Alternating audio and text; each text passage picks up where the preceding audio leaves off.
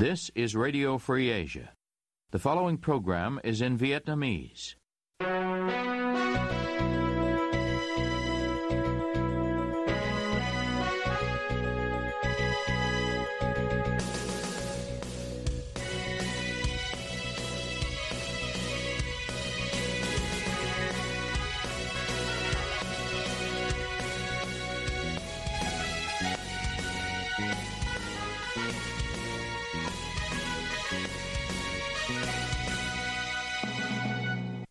Đây là đài Á Châu Tự Do, phát đi từ thủ đô Washington, D.C., Hoa Kỳ.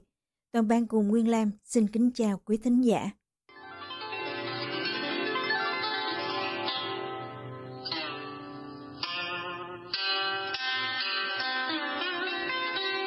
Kính mời quý vị theo dõi chương trình phát thanh tối ngày 21 tháng 2 năm 2024 đang được phát trực tiếp từ lúc 9 giờ giờ Việt Nam.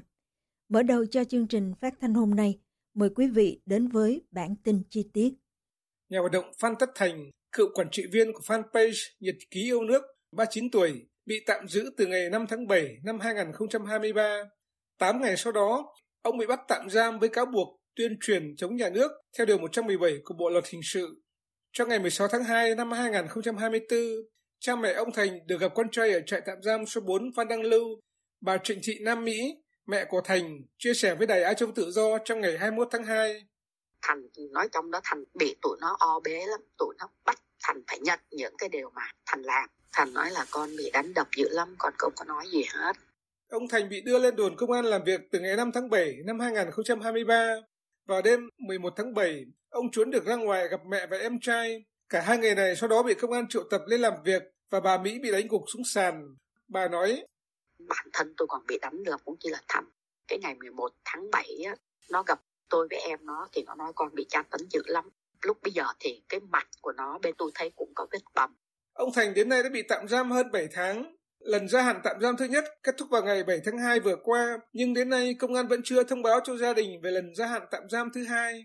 Trong buổi gặp ngày 16 tháng 2, ông Chí cho biết con trai ông từ chối làm việc với cơ quan an ninh điều tra nếu không có sự hiện diện của luật sư. Ông cho biết thêm, luật sư Trần Đình Dũng hứa sẽ xúc tiến đăng ký thủ tục bào chữa cho con trai ông trong tuần này. Phóng viên gửi tin nhắn đến luật sư để xin được cung cấp thông tin nhưng chưa nhận được phản hồi. Tòa án Hà Nội vào ngày 21 tháng 2 cho biết 11 trên 12 người bị tuyên án hồi ngày 12 tháng 1 có đơn kháng cáo xin giảm nhẹ hình phạt. Trong số này có cựu Bộ trưởng Y tế Nguyễn Thanh Long, một người kháng cáo với nội dung xem xét, đánh giá đúng bản chất vụ án và tội danh đối với bị cáo là Nguyễn Đình Hiệp, Phó Tổng Giám đốc Công ty Việt Á. Công ty cổ phần Việt Á có đơn kháng cáo đề nghị không tịch thu sung công quỹ số tiền mà tòa xác định có được nhờ hưởng lợi bất chính từ việc bán kit xét nghiệm cho các tổ chức, cá nhân không bị xem xét khởi tố trong vụ án này hủy bỏ các biện pháp phong tỏa, hạn chế giao dịch đối với các tài khoản ngân hàng của công ty cổ phần Việt Á. Tòa sơ thẩm Hà Nội vào chiều ngày 12 tháng 1 tuyên án đối với 38 bị cáo trong đại án kit test COVID-19. Cựu Bộ trưởng Y tế Nguyễn Thanh Long bị án cao nhất 18 năm tù về tội nhận hối lộ 2,25 triệu USD. Tòa án thành phố Hồ Chí Minh vào ngày 19 tháng 2 ban hành văn bản thông báo kêu gọi 5 bị cáo trong vụ án Vạn Thịnh Phát sắp được xét xử ra đầu thú. Truyền thông nhà nước loan tin ngày 21 tháng 2 dẫn thông báo của Tòa án Nhân dân thành phố Hồ Chí Minh về kêu gọi đối với 5 người đang bỏ trốn gồm các ông bà của lãnh đạo ngân hàng thương mại cổ phần Sài Gòn SCB gồm Đinh Văn Thành, cựu chủ tịch hội đồng quản trị, Chi Minh Dũng, cựu phó tổng giám đốc, Trầm Thích Tồn, cựu thành viên hội đồng quản trị, Nguyễn Thị Thu Phương, cựu chủ tịch hội đồng quản trị, Nguyễn Lâm Anh Vũ, cựu phó giám đốc chi nhánh Bến Thành. Thông báo kêu gọi 5 người ra đầu thú để được hưởng chính sách khoan hồng của đảng và nhà nước. Nếu không đầu thú, xem như họ tự bỏ quyền tự bào chữa và bị xử vắng mặt. Cả năm người bỏ trốn hiện đang bị công an Việt Nam truy nã. Tòa án nhân dân thành phố Hồ Chí Minh lên lịch xét xử vụ án liên quan đến bà Trương Mỹ Lan, chủ tịch tập đoàn Vạn Thịnh Phát và 85 đồng phạm có hành vi sai phạm trong hoạt động tín dụng, gây thiệt hại cho ngân hàng thương mại cổ phần Sài Gòn SCB hơn 400.000 tỷ đồng, sẽ được đưa ra xét xử vào ngày 5 tháng 3 năm 2024. Dự kiến phiên xét xử sẽ kéo dài từ 5 tháng 3 đến 29 tháng 4. Bà Trương Mỹ Lan bị xét xử các tội tham mô tài sản, đưa hối lộ và vi phạm quy định về cho vay trong hoạt động của các tổ chức tín dụng. Bà Trương Mỹ Lan đồng thời là bị hại của ông Nguyễn Cao Trí. 85 bị cáo còn lại trong vụ án là những lãnh đạo cấp cao của Vạn Thịnh Phát, ngân hàng SCB và cơ quan thanh tra giám sát ngân hàng nhà nước bị truy tố về các tội tham mô tài sản, vi phạm quy định về hoạt động ngân hàng, đưa hối lộ, nhận hối lộ, lợi dụng chức vụ quyền hạn trong khi thi hành công vụ, thiếu trách nhiệm gây hậu quả nghiêm trọng. Riêng ông Nguyễn Cao Trí, chủ tịch kiêm tổng giám đốc công ty Capella, bị xét xử tội lạm dụng tín nhiệm, chiếm đoạt tài sản vì có hành vi chiếm đoạt của bà Lan 1.000 tỷ đồng. Ngoài ra, năm cựu lãnh đạo cấp cao của SCB bỏ trốn ra nước ngoài trước khi bị khởi tố gồm Nguyễn Thị Thu Phương, nguyên chủ tịch hội đồng quản trị SCB, Đinh Văn Thành, nguyên chủ tịch hội đồng quản trị, Chim Minh Dũng, nguyên phó tổng giám đốc, Trầm Thích Tồn, nguyên thành viên hội đồng quản trị và Nguyễn Lam Anh Vũ, nguyên phó giám đốc chi nhánh Bến Thành SCB sẽ bị xét xử vắng mặt. Hiện cả năm người này đang bị cơ quan điều tra Bộ Công an ra quyết định truy nã. Tin cho biết bà Trương Mỹ Lan có năm luật sư bào chữa gồm luật sư Phan Trung Hoài, Phan Minh Hoàng, Nguyễn Huy Thiệp, Giang Hồng Thanh và Trương Thanh Đức. Ngân hàng SCB được xác định là bị hại trong vụ án liên quan đến hành vi tham mô tài sản. Bộ Lao động Thương binh và Xã hội Việt Nam công bố thống kê mới nhất về số hộ nghèo, cận nghèo đa chiều trên cả nước. Thông tấn xã Việt Nam loan tin ngày 20 tháng 2 dẫn quyết định công bố kết quả rà soát hộ nghèo, hộ cận nghèo năm 2023 theo chuẩn nghèo đa chiều giai đoạn 2022-2025 trên cả nước. Theo đó, tỷ lệ nghèo đa chiều gồm tỷ lệ hộ nghèo và hộ cận nghèo chung của Việt Nam trong năm 2023 là 5,71%. Tổng số hộ nghèo và hộ cận nghèo đa chiều là 1 triệu 586.333 hộ. Trong 6 vùng của cả nước, vùng Trung Du và miền núi phía Bắc có tỷ lệ nghèo đa chiều cao nhất, vùng Tây Nguyên thứ hai, vùng Bắc Trung Bộ và Duyên Hải miền Trung thứ ba, vùng đồng bằng sông Cửu Long thứ tư, vùng đồng bằng sông Hồng thứ năm và vùng Đông Nam Bộ thứ sáu. Căn cứ trên số liệu vừa công bố, Bộ Lao động Thương binh Xã hội Việt Nam sẽ thực hiện các chính sách giảm nghèo và an sinh xã hội, các chính sách kinh tế xã hội khác từ đầu năm 2024. Trong năm 2024, Việt Nam đặt mục tiêu đưa 125.000 lao động đi làm việc ở nước ngoài theo hợp đồng, tập trung vào một số thị trường trọng điểm như Nhật Bản, Đài Loan và Hàn Quốc. Ông Nguyễn Như Tuấn, Phó trưởng phòng thông tin và tuyên truyền, Cục Quản lý Lao động ngoài nước, Bộ Lao động, Thương binh Xã hội cho truyền thông hay tin trên trong ngày 20 tháng 2. Theo ông Tuấn, cụ thể tại thị trường Nhật Bản, Bộ dự kiến đưa khoảng 63.000 lao động đi làm việc. Tiếp theo là Đài Loan với khoảng 48.000 lao động và Hàn Quốc khoảng 8.500 lao động. Ông Tuấn cũng xác định để đạt mục tiêu đề ra, Bộ Lao động Thương binh Xã hội sẽ ưu tiên đưa lao động ở vùng khó khăn, đối tượng chính sách xã hội đi làm việc ở các thị trường trên, đồng thời ổn định, duy trì các thị trường hiện có, phát triển mở rộng thị trường có thu nhập cao, phù hợp với trình độ kỹ năng của người lao động Việt Nam. Theo Thứ trưởng Bộ Lao động Thương binh và Xã hội Nguyễn Bá Hoang, việc đưa người lao động đi làm việc ở nước ngoài không chỉ thuần túy là giải quyết việc làm, thu nhập cho người lao động, xóa đói giảm nghèo, mà đây còn là một trong những hướng đào tạo phát triển nguồn nhân lực cho đất nước trong tương lai. Năm 2023, Việt Nam đưa hơn 159.000 lao động đi làm việc ở nước ngoài theo hợp đồng, đạt 133,3% kế hoạch năm. Đây là số lao động đi làm việc ở nước ngoài cao nhất trong hơn 10 năm qua. Trong đó, tập trung chủ yếu vào một số thị trường trọng điểm như Nhật Bản hơn 80.000 lao động, Đài Loan hơn 58.000 lao động và Hàn Quốc hơn 11.000 lao động. Trên cả nước Việt Nam hiện có gần 50 doanh nghiệp được cấp phép đưa người lao động ra nước ngoài làm việc. Tại hội thảo diễn ra hồi cuối năm ngoái, ông Hoàng cho biết vẫn còn những hạn chế trong lĩnh vực đưa lao động ra nước ngoài làm việc. Đó là tình trạng cạnh tranh không lành mạnh giữa các doanh nghiệp chuyên về xuất khẩu lao động. Năng lực của một số tổ chức doanh nghiệp đưa người lao động đi làm việc ở nước ngoài còn hạn chế, chưa đáp ứng nhu cầu. Người lao động đi nước ngoài chưa chủ động học nghề, học tiếng, chưa tìm hiểu kỹ thông tin thị trường, ý thức tổ chức hạn chế, vi phạm hợp đồng lao động, vi phạm pháp luật nước sở tại, hết hạn hợp đồng nhưng không về nước đúng hạn, bỏ trốn khỏi nơi làm việc, vân vân.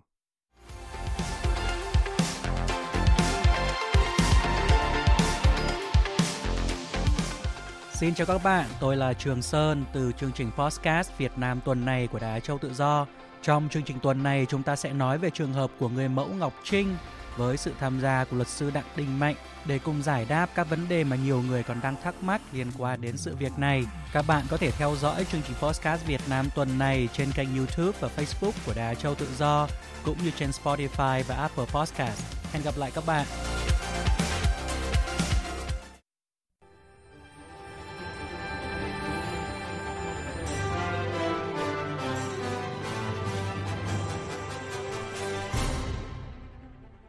Quý thính giả đang theo dõi chương trình phát thanh của Đài Á Châu Tự Do. Ngoài các trang Facebook và YouTube, quý vị cũng có thể đón nghe các chương trình phát thanh của đài qua vệ tinh Intelsat 17 băng C ở 66 độ Đông và vệ tinh 19 băng C ở 166 độ Đông. Tiếp nối chương trình, thưa quý vị, từ ngày 23 đến 27 tháng 12 năm 2023, Chùa Ba Vàng trưng bày xá lợi tóc Đức Phật, thu hút hàng vạn Phật tử đến chiêm bái. Nhiều ý kiến trên mạng xã hội phản đối hành động này và cho rằng Chùa Ba Vàng đã thu hàng chục tỷ đồng từ vụ này. Hoạt động của Chùa Ba Vàng bị cho là đã vi phạm Điều 43, Điều 48, Điều 50 của Luật Tín ngưỡng Tôn giáo và pháp luật về xuất nhập cảnh, hoạt động triển lãm quy định của nhà nước về tập trung đông người ở nơi công cộng. Tuy nhiên, trụ trì Chùa Ba Vàng chỉ bị kỷ luật cảnh cáo. Phải chăng đây là sự bao che? Diễm Thi có bài chi tiết. Mời quý vị cùng theo dõi. Tập thể Ban Thường vụ Hội đồng trị hôm 21 tháng 1 năm 2024 ra quyết định kỷ luật cảnh cáo trụ trì Chùa Ba Vàng, Sư Thích Trúc Thái Minh và chùa này bị cấm tổ chức sự kiện giao lưu quốc tế một năm. Sư Thích Trúc Thái Minh phải sám hối Ban Thường trực Hội đồng trị sự và thông báo tới các ban trị sự Giáo hội Phật giáo Việt Nam các tỉnh, thành phố. Quyết định còn nêu, Đại Đức Thích Trúc Thái Minh phải cam kết nếu tiếp tục để xảy ra sai phạm tương tự là mất niềm tin của xã hội đối với Phật giáo, ảnh hưởng đến uy tín của giáo hội, thì sẽ bị tận xuất, tước quyền trụ trì. Sư cô Diệu Hạnh cho rằng, hình thức kỷ luật này chưa thỏa đáng. Cô nói với RFA sáng 23 tháng 1. Theo em á, sư Thích Trúc Thái Minh đã làm ô uế thanh danh nhà Phật khi mà vị sư này đã nhiều lần bị cảnh cáo chủ trì của một ngôi chùa lớn nhất ở Việt Nam nhưng lại kêu gọi lôi kéo Phật tử vào những sinh hoạt mê tín dị đoan. Đó không phải là đạo Phật, mà là buôn bán thần thánh. Tu tập Phật giáo đúng là chỉ có niềm tin và tín ngưỡng, chứ không có mê tín như vậy. Chính phủ đã kết luận sư Thích Trúc Thái Minh vi phạm luật tín ngưỡng tôn giáo thì phải bị truy cứu trách nhiệm hình sự. Vì ở Việt Nam á, Phật giáo gắn với niềm tin của khá đông người dân. Ông sư này đã làm tổn thương niềm tin tín ngưỡng của nhiều Phật tử, trong đó có em. Hòa Thượng Thích Không Tánh thuộc Giáo hội Phật giáo Việt Nam Thống Nhất nêu quan điểm của ông với RFA. Cái quy định nội quy rồi của bên phía giáo hội của nhà nước. Thì dạ. cái chuyện đó của nhà nước họ thành lập rồi họ tổ chức rồi họ làm sao đó làm rồi. Mấy ông sư đó này nó cũng là đảng viên với nhau hết á. Đôi khi thì à, nhà nước nó cũng xử sự. Cái đảng viên của họ hay là cán bộ viên chức tôn giáo hay cán bộ gì thì nó cũng nằm trong cơ riêng của họ. Thì dân sự tổ chức quốc danh dạ. cái đó sự thật là nó cũng của nhà nước hết của đảng với nhau hết á nó nhiều khi nó làm mà nó bảo chê nó binh vực với nhau chùa Ba Vàng có tên gọi từ xa xưa là Bảo Quan Tự tọa lạc trên lưng chừng núi Thành Đẳng thuộc phường Quang Trung thành phố Uông Bí tỉnh Quảng Ninh Sư Thích Trúc Thái Minh về làm trụ trì chùa Ba Vàng từ năm 2007. Ngôi chùa này lúc đó chỉ là một ngôi cổ tự nhỏ bé, cũ kỹ, hoang vu trên núi cao. Nơi đây không có điện, không có nước và đường lên chùa đầy sỏi đá. Chỉ 7 năm sau, năm 2014, Sư Thích Trúc Thái Minh khánh thành chùa Ba Vàng mới trên diện tích 22 hecta. Tổ chức Kỷ lục Việt Nam công nhận đây là ngôi chùa trên núi có tòa chính điện lớn nhất Việt Nam với diện tích 4.500 m2. Năm 2019, Chùa Ba Vàng gây xôn xao dư luận khi tổ chức những buổi lễ thỉnh vong, thuyết giảng vong báo án và trục vong gọi hồn với số tiền thu được lên đến hàng trăm triệu đồng. Trụ trì Chùa Ba Vàng tổ chức buổi nói chuyện trước hàng trăm Phật tử và phát biểu việc các Phật tử tham gia những buổi lễ oan gia trái chủ là tự nguyện. Việc cúng tiền không phải do nhà chùa yêu cầu, mà do Phật tử tự nguyện cúng dường tam bảo và theo yêu cầu của vong. Sau vụ đó, trụ trì Chùa Ba Vàng, Sư Thích Trúc Thái Minh bị giáo hội bãi nhiệm tất cả chức vụ và yêu cầu sám hối đại tăng 49 ngày do vi phạm hiến chương giáo hội, làm tổn thương đến thanh danh giáo hội, tăng đoàn. Ban tôn giáo chính phủ lúc đó đã cho rằng những hoạt động trục vong, gọi hồn ở chùa Ba Vàng là vi phạm luật tín ngưỡng, tôn giáo, không phù hợp với truyền thống và phải loại bỏ khỏi các cơ sở Phật giáo. Tuy bị kỷ luật, Sư Thái Minh vẫn trụ trì chùa Ba Vàng. Ông được khôi phục chức vụ Phó trưởng ban Thông tin Truyền thông Trung ương Giáo hội Phật giáo Việt Nam hồi tháng 3 năm 2023. Theo quy chế hoạt động Ban Tăng sự Trung ương, ba hình thức kỷ luật tăng ni làm tổn thương đến thanh danh giáo hội, tăng đoàn là phê bình, kiểm điểm, cảnh cáo, tẩn xuất, khai trừ khỏi giáo hội. Luật sư Đặng Đình Mạnh, người từng bào chữa cho các thành viên tỉnh thất Bồng Lai, nói với RFA quan điểm của ông về việc kỷ luật sư Thái Minh về xã lợi tóc. Rốt cuộc chỉ là xử lý theo kiểu dơ cao đánh khẽ trong phạm vi đạo, nhưng những cái hành vi vi phạm pháp luật về phương diện đời đã bị chính quyền sở tại phớt lờ theo cách phải nói là hết sức là đáng ngờ. Vì lẽ bằng thủ đoạn ờ, trưng bày vật phẩm thì ông Thích Trúc Thái Minh đã rất là tinh vi khi thể hiện cái sự cung kính và gọi vật phẩm ấy là xá lợi để kêu gọi công chúng đến chiêm bái và cúng dường. À, điều ấy nó đồng nghĩa với việc là ông ấy lợi dụng tôn giáo để trục lợi. À, dấu hiệu nó phải nói là quá rõ của hành vi tội phạm mà được Bộ luật hình sự Việt Nam họ định danh bằng cái tội là lừa đảo. Thông tin từ chùa Ba Vàng cho hay, từ ngày 23 cho đến 27 tháng 12 năm 2023, hàng vạn người dân, Phật tử từ khắp nơi đã về chùa Ba Vàng để chiêm bái, đảnh lễ xá lợi tóc của Đức Phật. Luật sư Mạnh cho rằng, việc ông Đinh Văn Nơi, Giám đốc Công an tỉnh Quảng Ninh điềm nhiên làm lơ cho hành vi vi phạm pháp luật của ông Thích Trúc Thái Minh, lừa đảo tiền bạc của hàng vạn công chúng, chẳng khác nào sự dung dưỡng tội ác, phá hoại tôn giáo. Luật sư Mạnh nói tiếp. Trong một cái sự việc tương tự tại tỉnh Long An, đối với lại cơ sở tu hành tại gia là Thiền Am bên bờ vũ trụ, thì để đàn áp Thiền Am, công an tỉnh Long An họ đã tạo dựng và biến chúng thành một cái vụ án hình sự. Họ ngang nhiên áp dụng điều lệ của giáo hội Phật giáo Việt Nam để mà đánh giá và cho rằng Thiền Am đã giả chùa, giả sư, giả tu và giả nuôi trẻ mồ côi để trục lợi tiền bạc của công chúng. Qua đó, công an khởi tố vụ án lừa đảo. Và chúng ta thấy một loạt cái sự phi lý trong cái sự khởi tố. Bởi vì thành viên của Thiền An họ đã tu hành trước cả khi giáo hội Phật giáo Việt Nam ra đời. Và cái cách thức tu hành của họ cũng không có liên quan gì đến giáo hội. Và chưa nói rằng là họ cũng khẳng định là họ không tham gia giáo hội Phật giáo Việt Nam. Và quan trọng hơn nữa thì Thiền An cũng chưa từng một lần nào họ ra cái lời kêu gọi là công chúng hãy cúng dường đi, cúng dường cho họ đi. Nhưng mà họ vẫn bị khởi tố hình sự. Nếu mà cho rằng Thiền An là từ chỗ họ vô tội thành, họ có tội, thì tội của ông Thích Trúc Thái Minh phải nói là nặng gấp nghìn lần vì cái quy mô của nó và vì cái tác hại của nó cho xã hội. Nhưng mà ông Thích Trúc Thái Minh vẫn bình an vô sự và hàng ngày ông ấy vẫn thiết pháp rồi kêu gọi công chúng là cúng dường đi để mà tạo phúc rồi, rồi giải nghiệp. Thì tôi cho rằng đó là một cái sự nhào bán công lý. Tại phiên xử sơ thẩm diễn ra vào ngày 21 tháng 10 năm 2022, Tòa án huyện Đức Hòa, tỉnh Long An tuyên án tổng cộng 23 năm rưỡi tù đối với 6 thành viên tại Thiền Am bên bờ vũ trụ. Cả sáu người trên đều bị buộc tội, lợi dụng các quyền tự do dân chủ, xâm phạm lợi ích của nhà nước, quyền, lợi ích hợp pháp của tổ chức, cá nhân, theo khoản 2, điều 331 Bộ Luật Hình sự năm 2015, sửa đổi bổ sung năm 2017. Phiên phúc thẩm chiều ngày 3 tháng 11 năm 2022 tuyên y án. Thank you.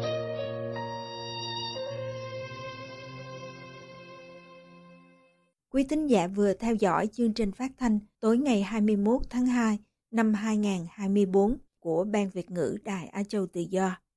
Ứng dụng tin mới RFA trên điện thoại thông minh và podcast cũng có thể giúp quý vị theo dõi các chương trình tin tức thời sự bằng video hay audio của Đài Á Châu Tự Do. Quý vị quan tâm đến chương trình, xin gửi email về địa chỉ vietweb rfa.org. Toàn ban cùng Nguyên Lam cảm ơn quý vị đã đến với chương trình và hẹn gặp lại quý vị vào chương trình ngày mai. You have been listening to Radio Free Asia.